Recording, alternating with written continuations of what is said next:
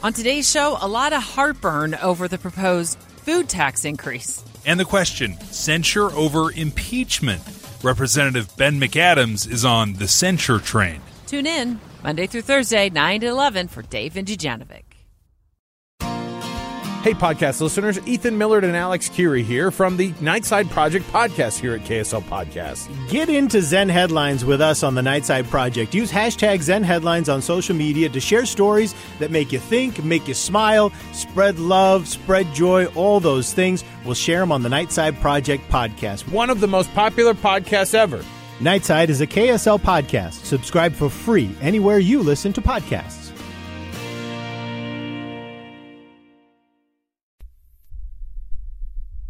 Those are the moments when when it really becomes true and authentic, or not. I mean, that's those are in some ways the only moments that really matter. It, and and you don't have it's not authentic in those moments. It wasn't ever authentic. It was a technique. It was easy. Uh, it's easy to make nice and smile when everything's going right. When it's not, that's when I think it tests people, and that's when you can tell. Welcome to Innovation and Leadership, where I interview uncommonly high achievers like top investment fund managers, elite special operations soldiers, startup CEOs who sold their companies for billions of dollars, pro athletes, Hollywood filmmakers, really as many different kinds of experts as I can. The whole idea is to hear how they did it and then what advice they have for the rest of us that can be applied to the organizations we're trying to grow and innovate. Thanks for listening, and I hope you enjoyed today's show. Today on the show, we've got Joel Peterson. He's got a long resume here. I'll cover a couple of them. Chairman of JetBlue Airways, a professor at Stanford. Um, you know, rather than me go through the list, Joel, I, would love for you to maybe tell people a little, little, bit about being a young CEO and having gone to Harvard and now teaching at Stanford and some of these things, if that's okay. Yeah, I've overcome uh, going to Harvard Business School. I always tell people um, I've taught at Stanford for 27 years.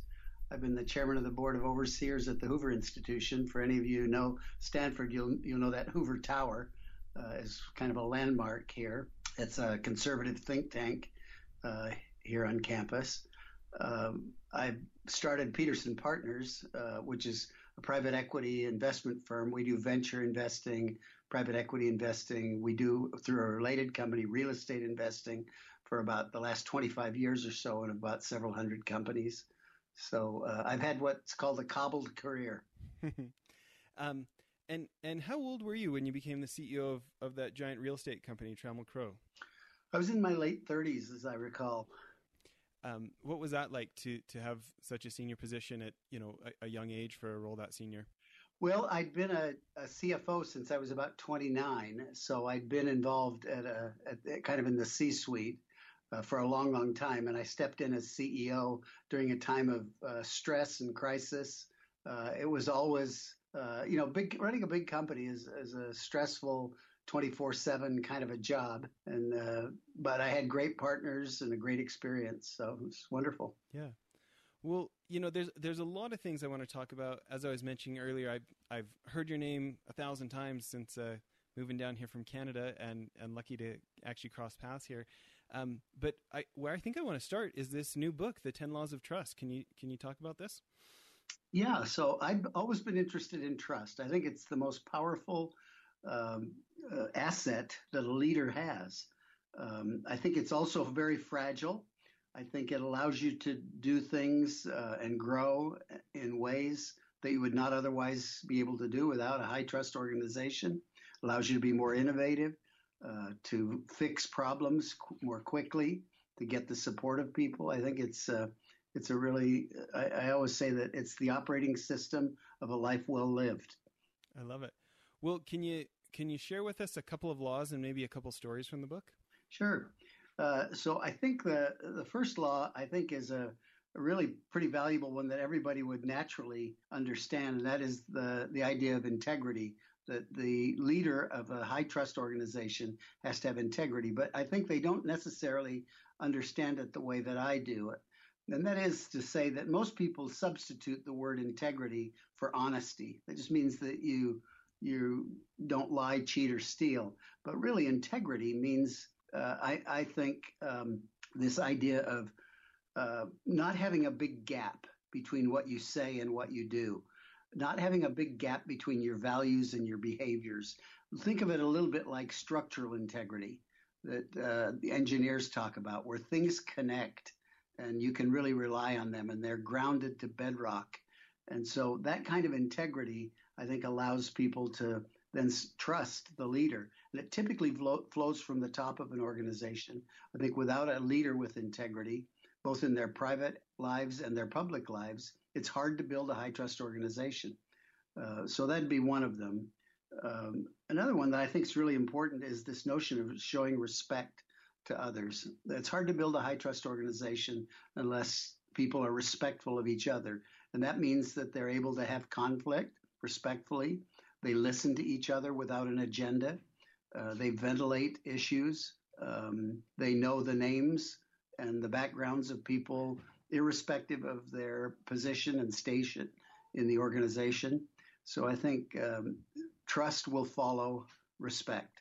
Um, and then I think maybe the third one to mention, uh, because companies suffer from not doing it very well, is communication. Communicating transparently, openly, bad news as well as good news, uh, sooner than later, fully, completely, lavishly, uh, so that people aren't uh, communicating by rumor and at the water cooler is a is an important element of building high trust organizations. Yeah, I love it. I feel like there's a lot in there. Um, one of the ones maybe to start with is um, this idea of listening fully. Like, you know, I kind of felt like you were saying, like, not just listening, like, not just thinking of our response while we wait for them to finish talking, but like yeah. being present when we listen. Or um, you talked about, uh, I think you said listening without an agenda. You know, right. I think that's so easy to say. Why do you think so many of us struggle with it? Well, I think we're I think we're at the center of our universe. I think we're trying to win an argument. We're trying to impress people. I think we're self absorbed. And so a lot of times uh, we're just waiting for the noise to stop on the other end of the line so that we can jump in with our own thoughts. We're formulating them as the other party is talking. And I think it's much more effective in building high trust to just be capturing, just be understanding, making sure that we really fully understood what the other party is saying. And I think as we do that, trust skyrockets. Yeah. Uh, can you think of anybody in your life that you feel like really modeled that for you? Yeah, I mean, I I was I have been for 27 years on the board of the Franklin Covey organization, and Stephen Covey actually first wrote and talked about this idea of capturing before you prescribe. You know, uh, understanding before you tell people what ought to be done. And I watched him do that in a lot of cases where I knew he had a point of view, but he would wait until uh, people had actually fully described what it was they were um, trying to say, and in a way that he could then uh, tell it back to them better than they could have said it themselves. And once they felt like the their idea had been captured, they were actually much more relaxed and much more open to what uh, Stephen would say. So I think he was the best example I've ever had of that. But I've known a lot of people who are really quite good at it. You know, when you, you think about that concept, um, you know, there's a great book by a the lead FBI hostage negotiator for the whole, you know, globally for the FBI, Chris Voss, wrote this book called Never Split the Difference. And he talks about that same idea of like listening to people completely fully and and it's funny the words you use because he says that very same thing of repeating it back to them almost better than they could have said it themselves. Yeah. It it's fascinating. I'm interested in your thoughts on this. When you think about, you know, whether it's with a business partner, a spouse, an employee, an investor, you know, having seen that done myself as well, it's interesting to me how someone who's excellent at that, it's almost like if they listen fully, they repeat it back so the person knows they were heard. It's almost like that person can then express a different point of view without getting that person's backup. Do you see that as well? Yeah, absolutely. You can almost feel people relax once they feel heard. So it's so rare that we actually feel heard in our lives. We're trying to be heard and we're not and so we feel frustrated all the time. Whereas if you actually run into somebody who who uh, empathizes, who understands, who wants to understand, we could relax a bit, and we're much more open to being influenced when that happens. So, yeah, what what do you think that is? Because it's not like we don't like we still want what we want just as much as we did before they listened. But you you're so right. Of once we feel fully heard, we do become more influenceable. Um, what do you think that's about? Because we probably still want what we want as much, but all of a sudden we do become more influenceable, don't we? Yeah, for sure that. But I think also we adjust sometimes what it is we want. We really understand that there are costs related to it. There are ways that we can generate uh, different uh, ways to look at the problem. We can create solutions that might be outside what it was we thought we wanted because we understand the costs. We understand that it's not all what we thought it was cracked up to be. And we, we generate, we, we actually start to joint venture issues with parties who are counterparties, parties that we might have thought were our opponents, something we can actually recruit them to becoming our partners. Yeah, you know, I'm interested in how what this looks like at work. You know, I'm thinking about. Um, I want to say, does JetBlue have like I want to say revenues of like above seven billion and like twenty thousand staff. Am I am I way off on those numbers, or am I close? That's close. It's probably more like twenty four thousand uh, crew members, we call them, and uh, I think we're uh, well over seven billion in revenues now. Yeah. So you think about you know an organization with with that much going on, and and um, there's so much that needs to get done, and on deadlines. Um, what would you say to a leader who says like, "Oh yeah, that's such you know that's such a good point, Joel. I, I, totally agree. I mean, usually I just need to get work done. I don't have time to do that, but that's a good idea." What, what would you be your response to someone like that? Well, I think I would uh, I would try to understand what the work was they had to get done. What are their priorities? If there are ways to help them get that done, you know, we all have priorities which really represent our values. And I think people don't violate their values easily. So typically that means helping them get their priorities done. And often I find that if you just say, let's carve out some time to work on this other problem, I've found that, uh, particularly at JetBlue, I've had to do a number of Saturday calls, in part because, um, you know, running the trains on time is sort of a full time deal. And it really, you have to get people a bit offline so you can kind of say, let's ventilate the future. Let's look at what's going to happen a year from now, at what the market looks like. Uh, we also do uh, sort of annual offsites where the board will get together with the senior management team and we'll talk about what's going on in the industry. What would we, where would we like to be in a couple of years? Things that you don't do when you're just uh, managing the daily tasks to keep everything going.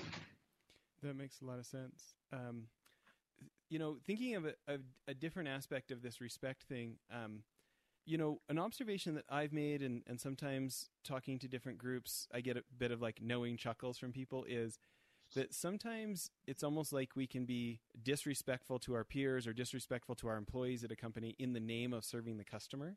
Um, and yet it seems like it has such a negative effect on the environment, like especially in healthcare. um, I'm sure other industries as well. It can almost be like sometimes, you know, patient care or sometimes customer service in other fields can almost become an excuse to mistreat a coworker, uh, even though it's probably not a valid one. Have you ever seen that, or do you have any thoughts on that? Yeah, I mean, I think every business leader has to think about um, customers, about employees, and about shareholders. And you're constantly balancing um, the three, and you're constantly making compromises. You can delight customers if you give everything away for free. it won't make you popular with shareholders, with investors. But and so there's a constant tension, and there should be that tension. And I think the more that you recognize that these are trade-offs, and trade-offs is the job of management. Making trade-offs is the job of management, and that's what you get paid for, and that's what you do every day. And so uh, I think if you ever let any one of those completely dominate another, you've actually uh, failed in the equation. You're optimizing, you're solving a linear program. Yeah. You know, I'm just thinking about, I want to say you guys have bought or invested in like 250 different companies between your investment funds. Is there anyone in that world that you feel like really stands out to you as as doing that balance well? Well, I think there are a lot of them. We we back tons of phenomenal young entrepreneurs. And typically, the way we choose who to back is more who they are than what their business plan is. Yeah. Now, it has to reflect a market opportunity. There has to be white space in the market for them to uh, deliver some product or service that is needed. But really, uh, the businesses that work the best are the ones uh, who do that well, who think about balancing all three of those needs. And so these are really talented young entrepreneurs who get it, who get the whole equation. Yeah. Is there is there one that you can think of? Is there a story of somebody, or is there an example of somebody that you know of, of the many good ones that you can think of? Well, I always think of uh, one of my favorites is uh, Andy Dunn at Bonobos, which is a men's pants uh, business that they sold men's pants over the internet, and uh, they ultimately sold to Walmart. And they were very customer uh, focused. I mean, they had these uh, customer ninjas that would respond to customers but they also produced a high quality product. They got a good return to investors. Um, and so uh, Andy was a very talented um, entrepreneur. Now he's a talented executive at Walmart. And and in a role like that, where do you feel like the temptation to have made a misstep would have been for Andy in a in a situation like that?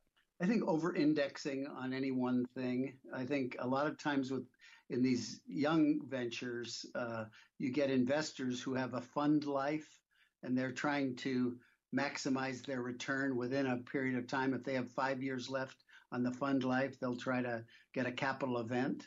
Um, and sometimes that isn't really in the best interest of building a high quality organization.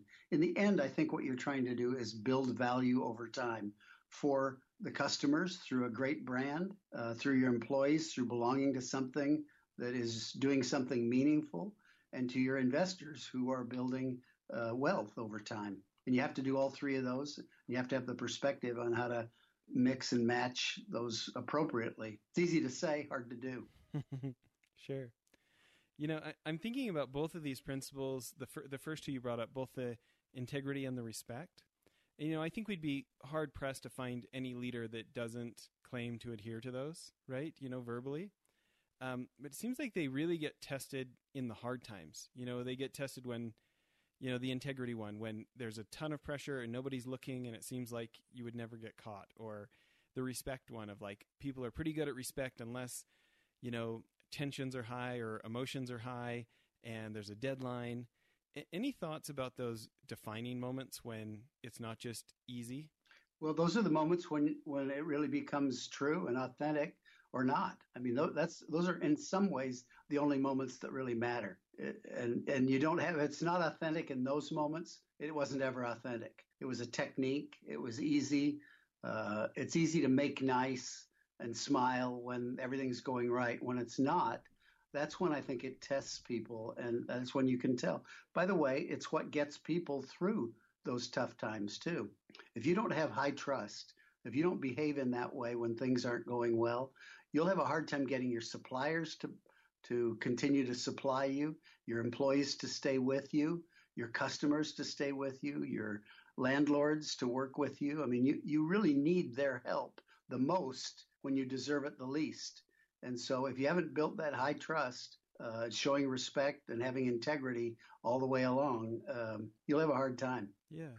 So when you think about um, creating habits to to follow these principles in your book more, or or helping us like exercise the integrity muscle, exercise this respect muscle, you know, um, accountability, vision, the, the, different things in here, right?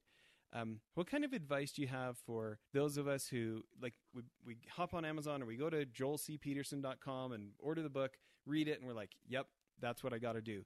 When it comes down to getting the muscle memory for it, what, what kind of ideas do you have of, of uh, helping those of us who realize maybe these are, you know, some of these areas are, are areas we want to improve on? You know, in the new version of the book, this is a republished version by HarperCollins, um, there is a diagnostic tool where you can ask 10 questions and measure the existing trust levels in your organization. Now, your organization could be a family, an extended family, a church, a school, a business, or whatever, but you, you kind of take the measure of existing trust levels by applying the 10 laws to it, and you come up with a number and then you measure it uh, over time and you say longitudinally which direction are we going and i think that gives you kind of a framework and a discipline because it's really by violating these laws of trust if you're not uh, all on the same page if you're not negotiating in a win-win way if you're not managing respectful conflict if you don't have a, a similar vision uh, that's where you're destroying trust And so I think by measuring along the way, you can say, this is where we're falling down. And I think with data, with information, the thoughtful leader can then say, you know what, we need to really work on our communication. We're not communicating lavishly. We're not communicating authentically. We're hiding the ball. We're spinning. We're um, communicating by rumor. We've got to fix that. It's, interesting how much as humans we aspire to what we measure, right? Like I'm thinking about, I got my wife a Fitbit for Christmas one year. She wanted to track her sleeping. And uh, the next thing I know, after dinner, she's like, "Honey, we gotta go walk around the block. I almost have my steps. I almost have enough steps." And I'm like, "You don't even have a steps goal." But yeah. because it was being tracked, that because it was being measured, the aspiration kind of naturally comes. Uh, I can see, yep. I can see how repeatedly tracking, repeatedly assessing. Um, I guess my next question is, you know, somebody like me who I'm a real audiobook nerd. I've um, listened to, you know, I've been through maybe I don't know 500 business books in the last mm. 10 years, 12 years. And uh, I've loved to pat myself on the back for how far I've come on different things. Um, any advice on, like, I'm guessing it would actually take a little extra humility to, you know, face the real numbers or to put the real numbers down instead of the numbers I wish they were, you know, if I'm giving myself a zero to 10 on each of those. Yeah, I mean, I think people are surprised, and particularly the higher people get in organizations, the less feedback, honest feedback they get. They're being managed most leaders are being told what they want to be told. And I think to get a real raw number and say, oh my gosh, and I agree with you. I think that's a, a, a powerful insight that we do what is measured and we care about what is measured and we can improve based on what is measured. So unless we have a measurement, um, you know, and, and, often that is just a specific time frame, a specific goal, sort of an on time, on budget, by by deliverable um, we we don't we don't uh, achieve what it is we really wanted to achieve, and it remains in the category of a wish, not a goal. Uh, I'm a little like your wife in the uh, in the Fitbit world. I uh, I got one of these things, and I remember getting up uh, at night and getting my steps in so I wouldn't fall my 10,000 steps short for the day. it, was, it was a tyranny. It just it just kept me going. Yeah. Um, well, I love it.